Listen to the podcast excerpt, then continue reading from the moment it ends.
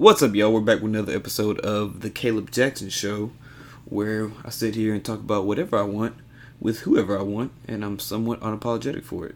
So, I guess, I don't know. But, like always, I'm available on both Apple Music and Spotify. Apple Music is where you can leave your reviews, comments, and anything. Just let me know how I'm doing, or even just let me know your thoughts on the podcast and whatnot. Uh, as always, I post them on Twitter and Snapchat and Instagram. So uh, where you see it on Twitter, you can just leave in the comments how you feel. Of course, retweet, like, and follow on both Apple Music and Spotify. And follow on Twitter as well at underscore Caleb Jackson underscore if you don't already. And without further ado, we will get into it. So I'm kind of about to get off of my, uh, I guess, social social justice issue, social issue um, soapbox, I guess, after my legalization, pro life, pro choice, all lives matter, uh, sometimes. But uh, i am gonna get back to I'm gonna get back on those after a while. But uh, got to throw in you know some leisurely stuff after a while because you know everybody likes some leisure in their life. You know, can't always be serious. You know, you can't take yourself too serious. If you take yourself too serious, stop. You know, you're not having fun. But that's what I'm doing. I'm having fun. And like I said, we're already 10 episodes in. This is my 10th episode. So I guess a little mile marker for me little celebration, yay! But uh, like I said, I'm not. I don't plan on stopping anytime soon. So we're just uh, we'll get it rolling. Uh, like we'll get it rolling. We're already rolling, and I don't plan on stopping anytime soon. So without further ado, we're gonna get into the topic. So I, if you don't know, I, I love football. I mean, it, I'm in, I live in Texas. If you don't live in Texas, if you live in if you live in America and you don't like football, uh, I don't want to say that. I mean, everybody has their opinions, but you know, just we can explain it to people because people say football is confusing, and it's really not. You just gotta pay, try to pay attention as best as you can. But it's not a really hard game. But I'm gonna focus on one certain team or one certain subject for that matter. As you can see by the title of this podcast, is can A and M Texas A and M football break the glass ceiling? And what I mean by that is A and M to me, A and M's always been kind of like a middle of the pack kind of uh, kind of team, I guess. Uh, and I kind of turned into an A and M critic around when I was in eighth grade. I mean, uh, that's that's actually when I started not liking A and M. I don't know if it was the fans bothering me. It's fun to mess with A and M fans because you know, like y'all like Cowboys fans. It's just it's fun to do. But I, I wouldn't necessarily call myself an A and M fan, but I like to see A and M win, kind of thing. And so uh, I'm gonna talk about them for a little bit on here you know, and just why they can't break that glass ceiling. To me, at least. So, uh, of course, when I'm from College Station, so A and M's basically backyard, uh, and I, I've always I always liked A and M. I liked going to games, like especially when I was younger. The first A and M game I went to was 09. I went with my friends Grayson and Noah. Uh, shout out to my boys Grayson and Noah. They probably I don't wonder if they remember that, but if y'all do remember that, let me know. Um, but that was uh, I think it was Grayson's birthday. We went to Oklahoma, Oklahoma A and M Oklahoma State game when I was about nine or ten years old. I, I remember from what I remember, yeah. And so next game I went to was uh, 2011 um, when uh, A and M with my friend Fletcher. Shout out to Fletcher. Fletcher goes to LSU right now. LSU just won that national title. I know they're happy down there. But uh, a- that was when A and M played Baylor, I believe, in 2011, and that was probably one of my favorite games to go to. Uh, actually, number two favorite game to go to, uh, from what I remember, of course, because that was uh, when Tannehill was playing at A and M and Swope was playing at A and M, and then, of course, it's 2011, so you know who the who was playing for Baylor at the time was uh, RG three. You know that was uh, was fun to watch him play. Or get a chance to you know, see him play at the time. So the next game I went to, uh, my friend Patrick took me to a bunch of games. Shout out to Patrick for taking me all those A&M games. Uh, we went to a Lamar game, a Rice game. I can't remember the years on those, but uh, the next game I went to, which is the one I remember, I think it was the last A&M game I went to, was the 2015 Alabama game, and that was when Alabama won the national title that year, and that was when that whole A&M controversy was going, quarterback controversy was going on, and that was also when Derrick Henry won the Heisman. And let me tell you, just being on the sideline, those Alabama dudes, like you hear big, those dudes from Alabama are like another well, D1 football players in general, well, football players in general, you know, so to speak, are big. But you know, for some reason, Alabama just seemed like a bigger version of big. If if you get what I'm saying, I guess. I don't know. You gotta be. You gotta like see them. you gotta literally see them to get what I'm talking about. If you know what I'm talking about, then you know. Then you know. Um, but that was the last time I really, uh, I really actually you know, watched the A and M game. I mean, I, I like watching all their games, uh, but you know, so 20, 2012 when I started kind of being a critic, kind of like, okay, look, A&M's got to like do something. I, I guess I guess it was just being at being in College Station and you know just hearing all this good stuff about A&M, but personally not seeing any kind of uh, you know strides or any kind of you know meaningful um, trophies or anything for A&M. So that's just my it's my opinion. You know, opinions are like assholes. Everybody has one, but I'll just state that. So my A&M comparison a&M to me is kind of like the Michigan of the SEC, if you get what I'm talking about, because you got to keep in mind. Uh, I'll talk about this later. It's the SEC, and so A&M's kind of like uh, no, as opposed to the Big Ten. You know, there's Ohio State, and they're like the you know. They're the top team in the Big Ten, of course. You know, Michigan. Every year, Michigan tries to make a run at them, and uh, they get smacked smacked around. I can't remember the last time. I think the last time Michigan beat Ohio State was uh, I think Braxton was Braxton Miller. I might have been when Braxton Miller was playing. I'm not too sure about that, but uh, if uh, if I'm wrong, let me know. But it seems like Michigan can't catch a break when it comes to Ohio State. But you know, if A and M had stayed in the Big 12, because A and M left the Big 12 in 2012, and then uh, joined the SEC in 2012. So if A and M left, it was still in the Big 12 right now. You know, they would still be. Uh, they'd probably be a powerhouse by now. And right now, they're more like a a wannabe powerhouse, I guess. Uh, like you know, you have a, a, decent team, but you know you just can't break that. Like I said, can't break that glass ceiling. You know, for some reason. But uh, I'll give my reasoning on it here in a second. You know, just bear with me. I'm just rambling right now. But sorry for mumbling. I'll stop mumbling. Speak loudly. Shout out to Kyle. Kyle telling me, my friend Kyle Faro telling me I need to stop mumbling. So I will try my best, Kyle. Thank you for the update. no, yeah, for real. Like, let me know how I'm doing. Let me know if there's anything I need to fix. You know, I'm trying to get this right. But at the same time, you know, I'm just gonna have fun with it. But like I was saying, if A&M stayed in the Big 12, they'd be, you know, probably duking out with Oklahoma every year for the uh, Big 12 championship. It would still be fun to see A&M play Texas as well because that's always a fun game to watch. But uh, and it would be fun to watch uh, Baylor and A and M play because Baylor had well not so much. We'll we'll see this year, but uh, you know Baylor had that re, uh, little rejuvenation. of rejuvenation. I don't even know if that's a word, but uh, Baylor kind of had a renaissance when it came to football. They had a you know up year last year, and watching them was fun. It was fun to watch Baylor play last year. But uh, that, of course, Matt Rhule, the former head coach of Baylor, is gone. But uh, like I said, it's the SEC for A and M, so they have to you know, to be a top tier SEC team, you got to go through the Big Five: Florida, Georgia, Alabama, LSU, Auburn. And you know, the thing about the SEC is that any team on any given week can bust you in the mouth when they want to. You know, like even even Vanderbilt can. You know, because you know, so A and M's kind of like the top of the lower tier of the SEC. Like it'll probably be the Big Five and then A and M right after them. And the main reason I'm saying this is like a and M just has to you know make a make a move at some point. You know what I mean? Because if you look at it like this, you know A and M and Missouri or Mizzou both joined the SEC in 2012, and Mizzou was at the conference championship game before A and M was. You know, if you want to put things in perspective like that. So I'm that's that's all I'm saying. A and M got to make a move, but uh, I'll get I'll get into into it a little bit more. But uh, I'm gonna just take a quick dive into the history of A and M because, like I said, A and M has been a perennially to me a perennially uh, decent team over the years. Uh, not really necessarily a perennial, perennial powerhouse, but they've been uh, they're one of the more storied programs in all of college football. You know, it's kind of one of those teams where everybody everybody knows who Texas A&M is. You know, if you don't know who A&M is, you need to crawl out from under a rock, I guess. But A&M football football started way back for A&M way back in 1903. This is from SportsReference.com. 1903 when A&M had a 7 3 record, and they were an independent. And so from 19 uh, so from what it says here, from 1915 to whenever they stopped. Wait, wow.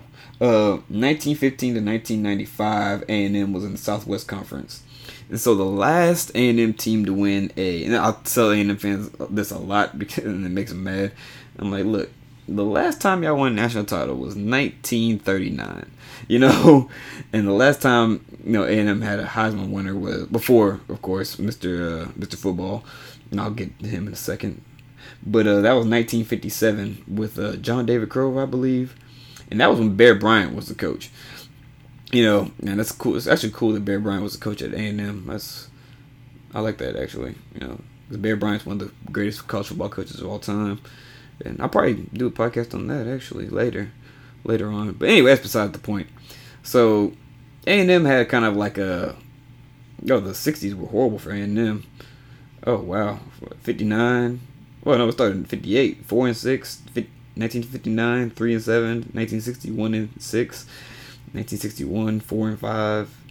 Yeah, A&M didn't break seven wins from 58, 1958 to 1966 from here. They had seven wins in uh, 1967.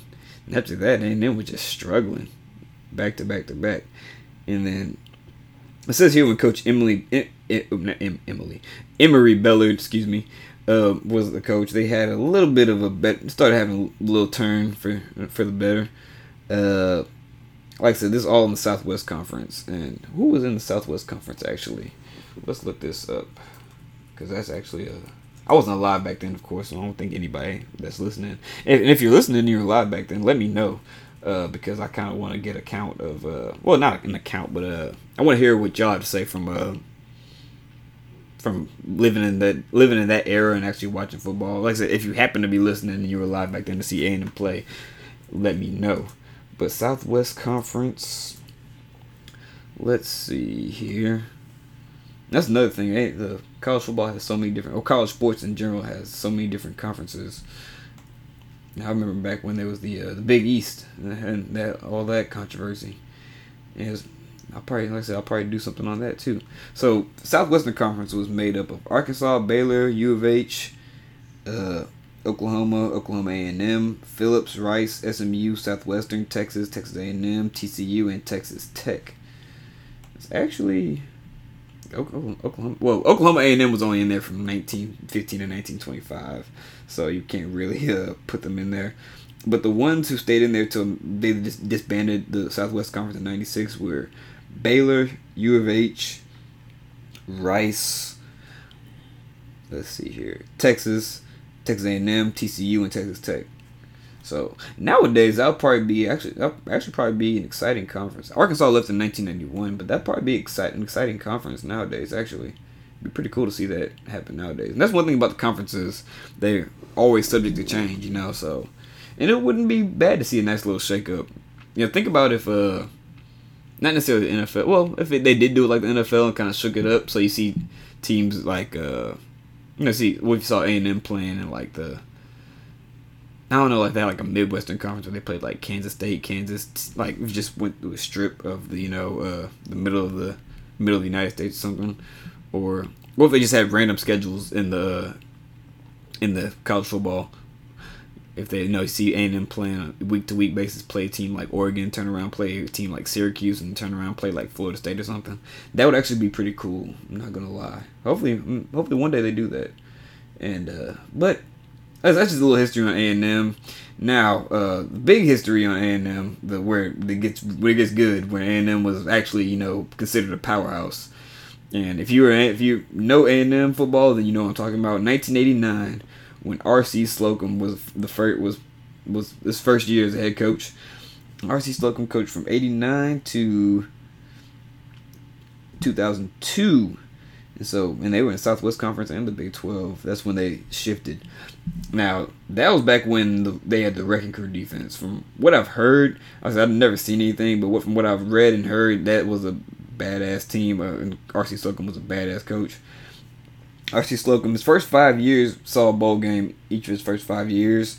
Um, it wasn't a bowl game in 94. Oh, but they won 10 games. That's weird. What happened? You know what happened in well, let's look it up. 1994 college football. If you know what happened, let me know. or uh, if you know more about it. But that's kind of weird, being that they had a ten win season, but also but but never did uh, go to a bowl game. That's just weird. Um, let's see, Rashaan Salaam won the Heisman that year.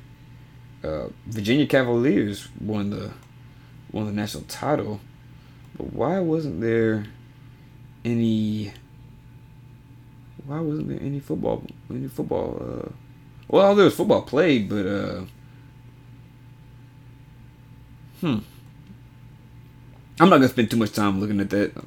I'm gonna keep talking to y'all. I'm not gonna spend too much time looking for that. But RC Slocum posted ten win seasons, four seasons in a row, and then posted another eleven win season, eleven win season. Excuse me if I'm mumbling.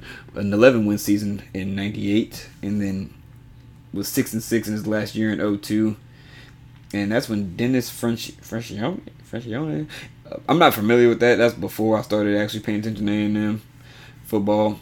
But uh, like when I first started paying attention to him, this is when this is when Mike Sherman, the Mike Sherman days come along, and uh, like I said, A and M seen you know a lot of conference, t- oh, not not conference title, but uh, bowl games. Excuse me. Well, A and M seen a lot of bowl games in that span of time, but also lost a lot of bowl games in that span of time. Uh, oh, lost a lot of bowl games that span of time. I stopped mumbling. Okay, but let's see. So RC Slocum, that was a he was a from what I heard, he was a badass coach. And so that gets us to around, yeah, Mike Sherman. That was 2010, 2011 when, uh, that was when, uh, RG3 won the Heisman, Tannehill. That was when some good football was being played, actually. Very, very good football. It was actually fun to watch football. It's still fun to watch football at all times, but growing up as a kid, being able to watch it, you know, getting actually getting into it and stuff. But this is where I start. I stopped liking A&M and this is when I was. This is when I kind of started talking about the you know the glass ceiling A and M just cannot break, and so 2012 season. So I've, I've been meaning to talk about this and finally get this off my chest. Uh, when Kevin Sumlin came in and the storm, the the complete storm happened. Uh, so you know what happened in 2012. Everybody knows what happened in 2012. You're watching college, college football at the time. Johnny Manziel took over the not not even just college football. He took over sports basically from 2012 to 2013 or 2012 to 2014. If you didn't know who Johnny Manziel was, you you, probably didn't live in America or something. But um, 2012 was actually so Kevin Sumlin coached from 2012 to 20 to the 2017. Yes, 2017. So now here's where the beginning of the end started for Kevin Sumlin. Now, let me let, us talk about this real quick. Johnny Manziel, easily, I'll, I'll I will say right now, easily one of the best college football players of all time. Uh, not the best NFL player, as you can see. Um, and I was really, really skeptic of that. I was like, you know, look, he's in a good system. Uh, you know, we can't really do all that running around and all that backyard football and at the next level excuse me, excuse me, wow. But uh, even though he's in the SEC doing that kind of stuff, you know, you can't really sustain that at A and M or in the in the pros, you know, for so long. But uh, like I said, I will straight up say Johnny Manziel was, one of the best college football players of all time. Heisman winner, first freshman to win the Heisman, so that says a lot about him. Uh, but that is when I that is when I say the beginning of the end for Kevin Sumlin was his very first year at A and M. So you got to look at it like this so when Kevin Sumlin came in, you know, it's a, supposed to be a new regime, and I was like, oh, first of all, first of all, I was like, A&M's hiring a black head coach. What? I was kind of like, uh, that's okay. That was an anomaly, but um, so you come into the SEC, your first year, all right. You got new coach, new coaching staff. Uh, and keep in mind, Cliff Kingsbury was the offensive coordinator this time. Okay, that plays a big role in it. But um, so and if you actually look at the um the coaching tree from uh it starts off with uh coaches like Mike Leach and look at the coaching tree that trickles down from him. You got Lincoln Riley, um, Kevin Sumlin, uh, like Cliff, Cliff Kingsbury, uh, Dana Holgorsen from West Virginia. If, uh, where's Dana Holgorsen now? I'm not sure, but uh, the the lineage of coaches that uh, come from Mike Leach in that West Coast spread offense is just you know it's a it's a coaching tree for the ages. Uh, look, uh, somebody actually did a little. Uh, I watched a video. Uh, I think Brett, a guy named Brett Coleman on YouTube makes all these football videos, and he touched on that a little bit. And it was really cool to find out all of that. Anyways, but uh, so 2012, you know, A&M coming to the SEC. You know, SEC is the best conference in college football. You know, it's where the best football is played. It's where the best athletes are, and you still won't be able to convince me otherwise. But so you come into the SEC, you have new coach. You know, you're expecting you know new things. You know, you're going to SEC. You know, you want to play some tougher competition, and A&M left because they wanted to get out of the shadow of Texas. Um, honestly, Texas is not back. I I like Tom Herman as a coach. Um, he seems he's a players. He's more of a players coach from what I've seen. You know, go back to his U of H days, and it's funny because you know Kevin Sumlin came from U of H and Tom Herman came from U of H. So that that just shows you how stuff kind of works with those coaching trees.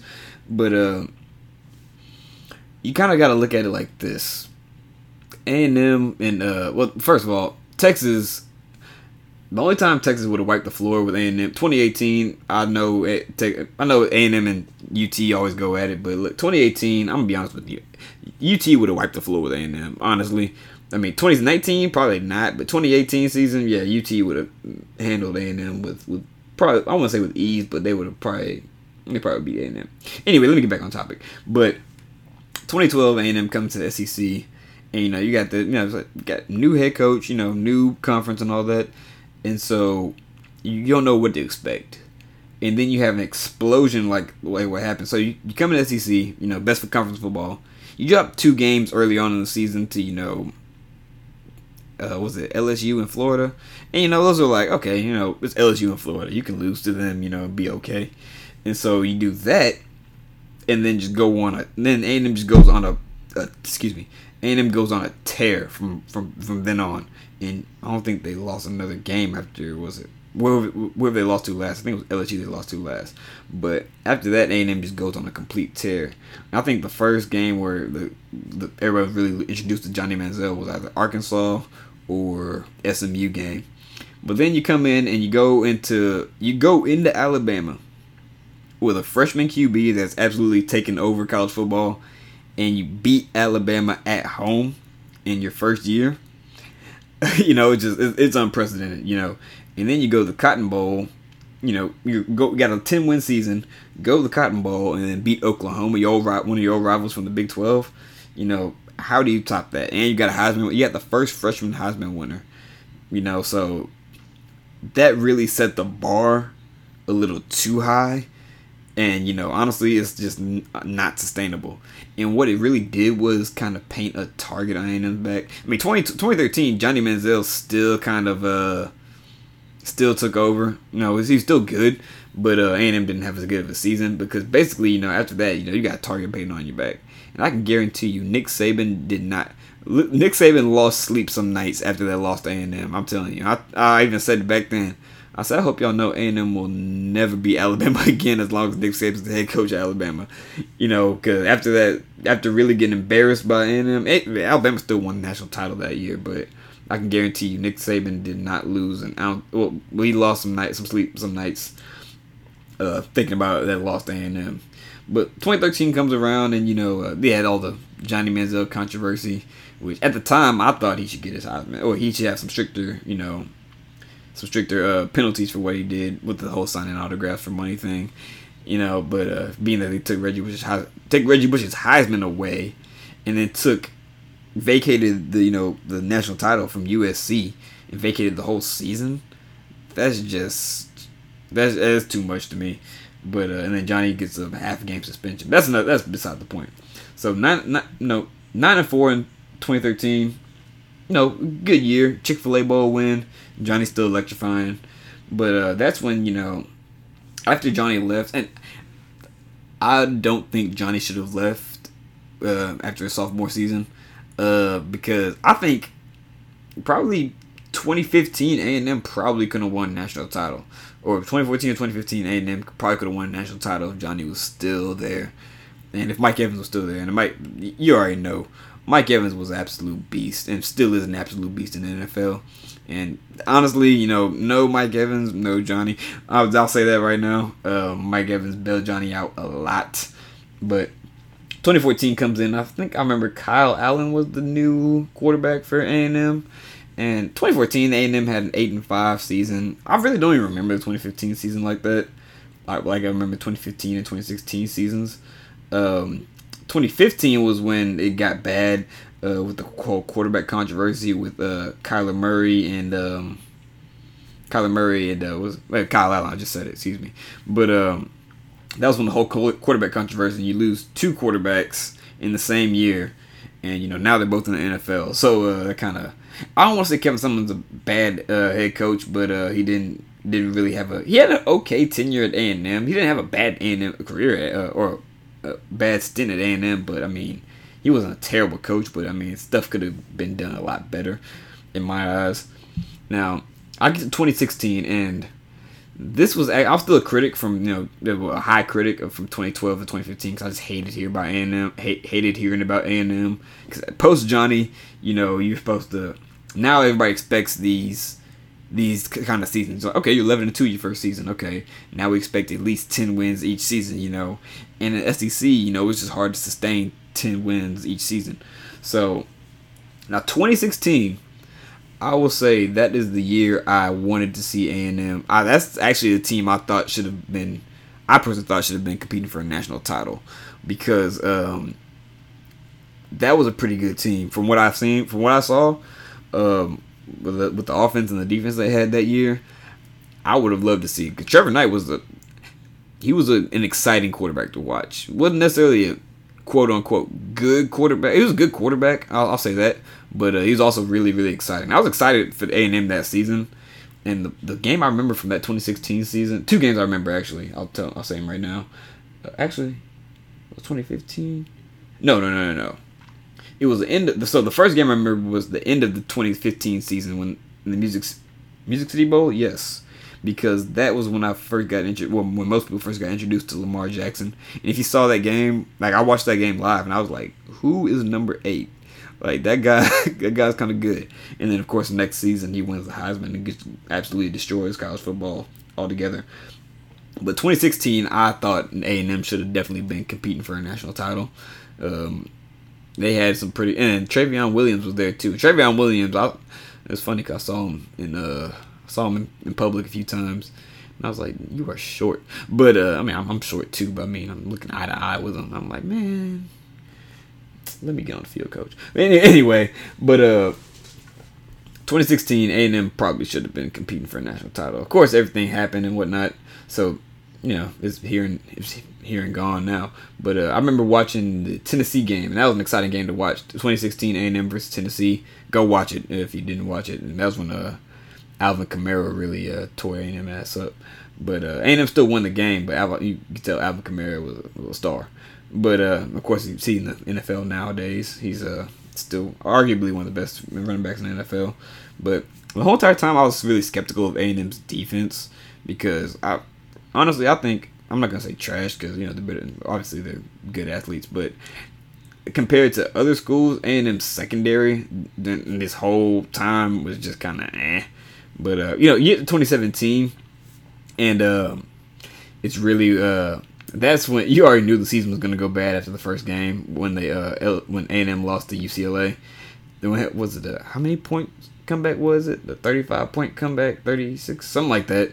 I, I remember UCLA was down like was it 45 to 10 at one point and then came all the way back and beat A&M in the final seconds. I still couldn't believe that actually. Um, and that's when everybody thought Josh Rosen was going to be the guy, but you know, you see what happened.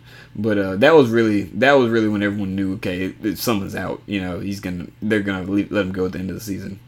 So 2018 comes around, and this is when you got Jimbo Fisher. Now I was actually working in Northgate at this point, and so I'll work game days at, at the bar every every Saturday. If you if you knew me back then, you still know me, you, then you know where I was on Saturdays. But that was actually an exciting season because when when Jimbo Fisher got hired as A&M's new head coach, I was it was actually a surprise to me. I didn't think it was gonna happen. But uh, man, it said it happened. I was like, okay. And if you don't know about Jimbo Fisher, look him up. Look up his resume. He had a pretty, he had a really, really good career at Florida State. Had a Heisman winner and national title. Uh, but not not knocking Jimbo Fisher, but you gotta keep in mind he inherited a really really stout program. You know what I mean? He didn't have to really necessarily rebuild a program from scratch, but uh, he inherited a program from Bobby Bowden. If you don't know who Bobby Bowden is, look him up.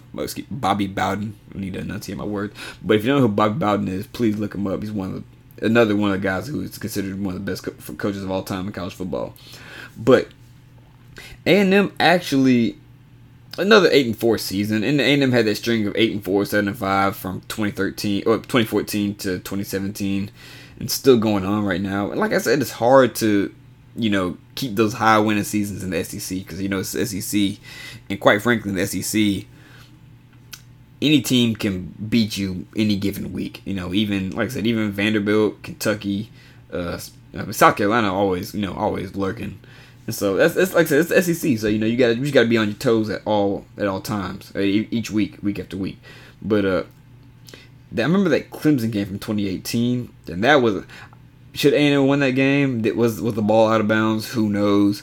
Um, but that's when A and M really kind of you know stepped. You kind knew there was some a uh, little bit of juice with A and M this season, you know. So now I'm gonna get get into uh, answering the actual question, the big topic at the top of the show is why hasn't A&M broken the glass ceiling? And for Kevin Sumlin, I'd say it was the recruiting. You know, um, I, from what I've seen, and it's me personally, uh, there were a lot of better guys A&M could have recruited. Um, I when it comes to recruiting out of high school, this is from when I just from what I saw from uh, being at Blinn for a little bit and just being on the spring team. Uh, not trying to toot my own horn or anything, but um, from what I saw there, you know, that's where I really got a feel for how recruiting is. And um, I saw guys who had, you know, legitimate D1 talent, you know, but uh, either got overlooked or didn't have good grades. Or uh, I even there's even one guy there that uh, he actually transferred from Auburn, I believe, and then went to Ohio State and uh, a lot of lazy recruiters too at the JUCO level. I'll talk about that later. Actually, that'd be a good podcast to talk about. But um, yeah, no, A and M just has to handle recruiting. You know, you, to handle recruiting, I go back and look at uh, Miami in the '80s. You know, if you watch the U documentary, uh, it tells you Miami had to lock down the state of Miami. You know what I mean? So anything from about, I think it was Tampa to, uh, I think it was a Daytona Beach. I think after, uh, I'm not sure actually quote me if I'm wrong, but you know they just basically just cut the uh, cut Florida in half and said everything down. Don't let anybody go to Florida State. Don't let anybody go to University of Florida. These are our, rec- our recruits. If they get out of Miami, do not let any top recruits get out of the Miami uh, metropolitan area. I didn't have Miami, the city of Miami. Don't let anybody get out of the city of Miami. But more importantly, don't let anybody get out of the state of Miami. Basically, is what they called it. So that's kind of what A&M has to do. It's hard in the state of Texas because you got team, like I said, you got U of H, Rice. I mean, guys still want to go to Rice. Rice is more of a you know, you gotta have really good grades to get into Rice. Not saying guys don't have good grades, but you know you gotta do a, little more. You got it's like almost like the cream of the crop. Almost you gotta have blue blue chip athletes. But like I said, not everybody wants to go to Rice. You know they want the big lights. But like I said, you got Rice, U of H, TCU, Baylor, Texas, SMU, Tech. Uh, like I said, the list goes on and on about how many schools are in Texas and how many schools are constantly, you know, recruiting uh, high high profile players. So, still, you know, you got teams like LSU, uh, Oklahoma, Oklahoma State that are still dipping their hands in Texas. You know, well, each state dips their hands in Texas, honestly, because Texas has the best football. Okay, talk about some. If you saw on Twitter, you know, talking about Georgia got the best football, get get out of here, man. This, Texas has the best football, but basically A&M has to handle the recruiting problem. And from what I saw, you know, especially going to Texas A&M or being living in College Station and seeing Texas A&M recruit, there was a lot of guys who in, who lived in College Station who I felt like could easily be at A&M and be you know playing at a high level. But that's just what I just from my perspective at least. Um, but you know, A&M guys now nowadays. You know, Jimbo Fisher. You know, you can tell A&M's looking in the backyard. You know, because we have some pretty good athletes in this little area. And I'll get I'll probably do another recruiting podcast actually about recruiting and more in depth about football and stuff. But now the question is the biggest question is can A and M break the glass ceiling? And my answer is yes. So 2020 is coming. So 2020 is here actually, and the 2020 season is coming. Hopefully, it gets played after all this COVID 19 stuff. But uh, I think A and M, A and M has to make a move some point, um, and get another 10 win season under the belt. And I think it'd be this year because uh, for a few reasons. Uh, one, Jimbo Fisher has you know finally got his guys in there, got his recruits in there, and uh, Kellen Mond uh, is now a senior, and so you know got got to come out with a little chip on his shoulder, and uh, you, you got some uh well, well I'll stop I'll, I'll get to that in a second. Kellen Mond, Kellen Mond's actually my dark personally my dark horse to win the Heisman this year.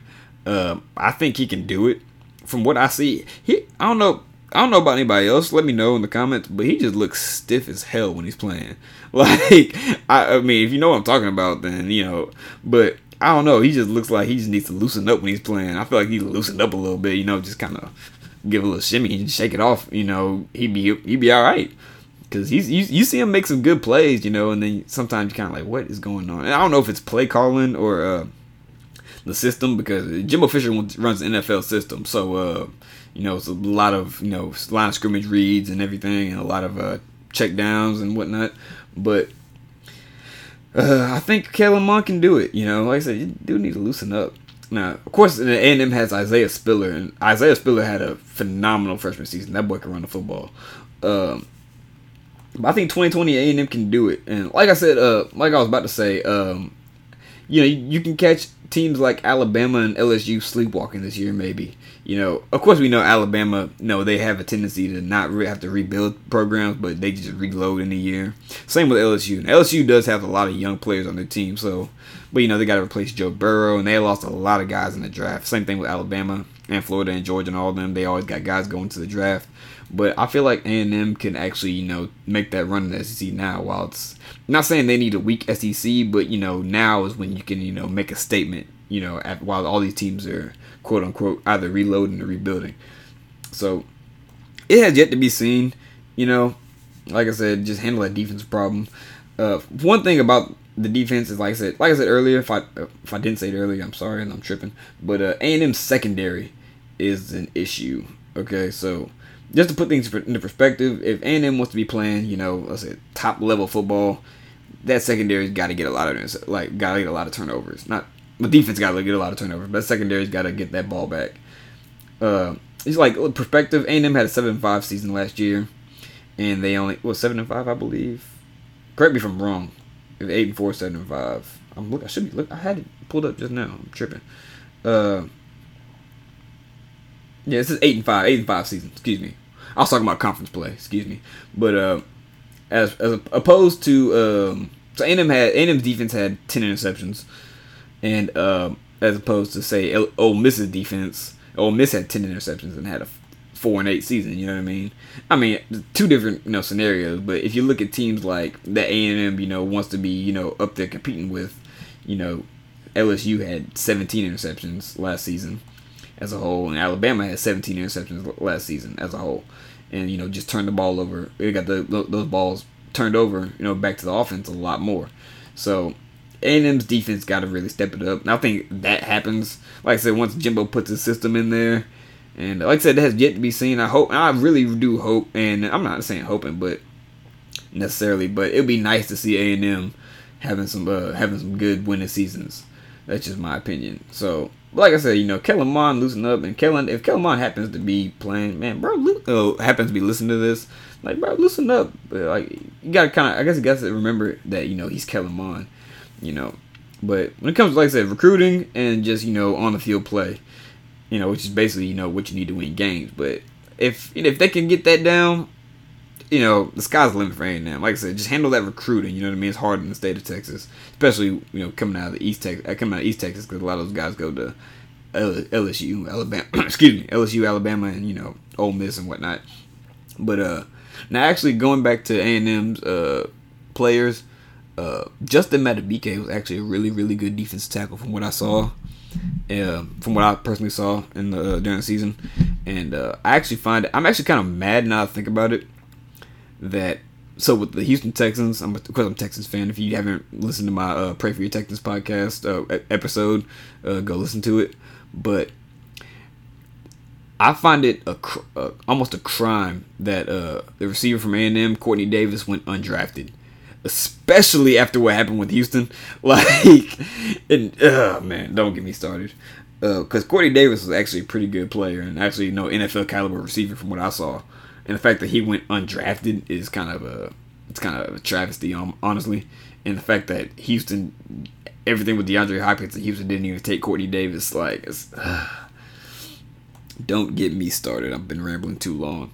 But yeah, that's how I see A and M uh, coming out on top, basically. And if they can't, if they need, if they should, oh, excuse me, they need to make a run in the next two to three years. And like I said, for them to get to you know, conference title or even the college football playoff, you know they got to go through. They, they got to go through the Big Five, which, like I said, Auburn, Florida, Georgia, Alabama, LSU they got to go through all those teams. But like I said, it's the SEC, so you know you got to go through the whole murderers row. And A&M always has that little five game stretch of uh, teams where you got to, uh, where it's like it's like oh you call like a murderers row almost. You know you got to play. You know, teams like South Carolina, Tennessee, Arkansas, just back to back to back. You know, this is where the best football is played. You know, you know, week by week. You know, it takes a toll on your team. So, but I think A and M can do it. Um, like I said, not necessarily hoping, but uh, not necessarily like, oh my gosh, I hope A and M wins. But you know, it would be nice to see them, you know, get some wins under the belt and uh, get some meaningful wins. And, you know, see, probably see them in the college football playoff eventually. Yes. Speaking of the playoff, uh, let me know uh, just a little thing. Let me know what you think of the college football playoff system. If you should expand it to eight teams or six teams, I'll probably do another podcast on that. I'll probably have somebody on here with me. Probably have a group for that one, honestly, because that's that'd be a really good topic, really cool topic to have. But anyway, like I always say, look out for my podcast at, at all times. I'm starting to really release them on Wednesdays and Saturdays. But uh, like I said, keep listening. I will be talking, and I will see y'all. Well, y'all gonna hear from me. See here. Oh, YouTube, you see people, but I'll probably have a YouTube channel after a while, maybe. But anyway, y'all get the gist. All right, y'all be hearing from me soon. Have a good weekend. All right, y'all be good.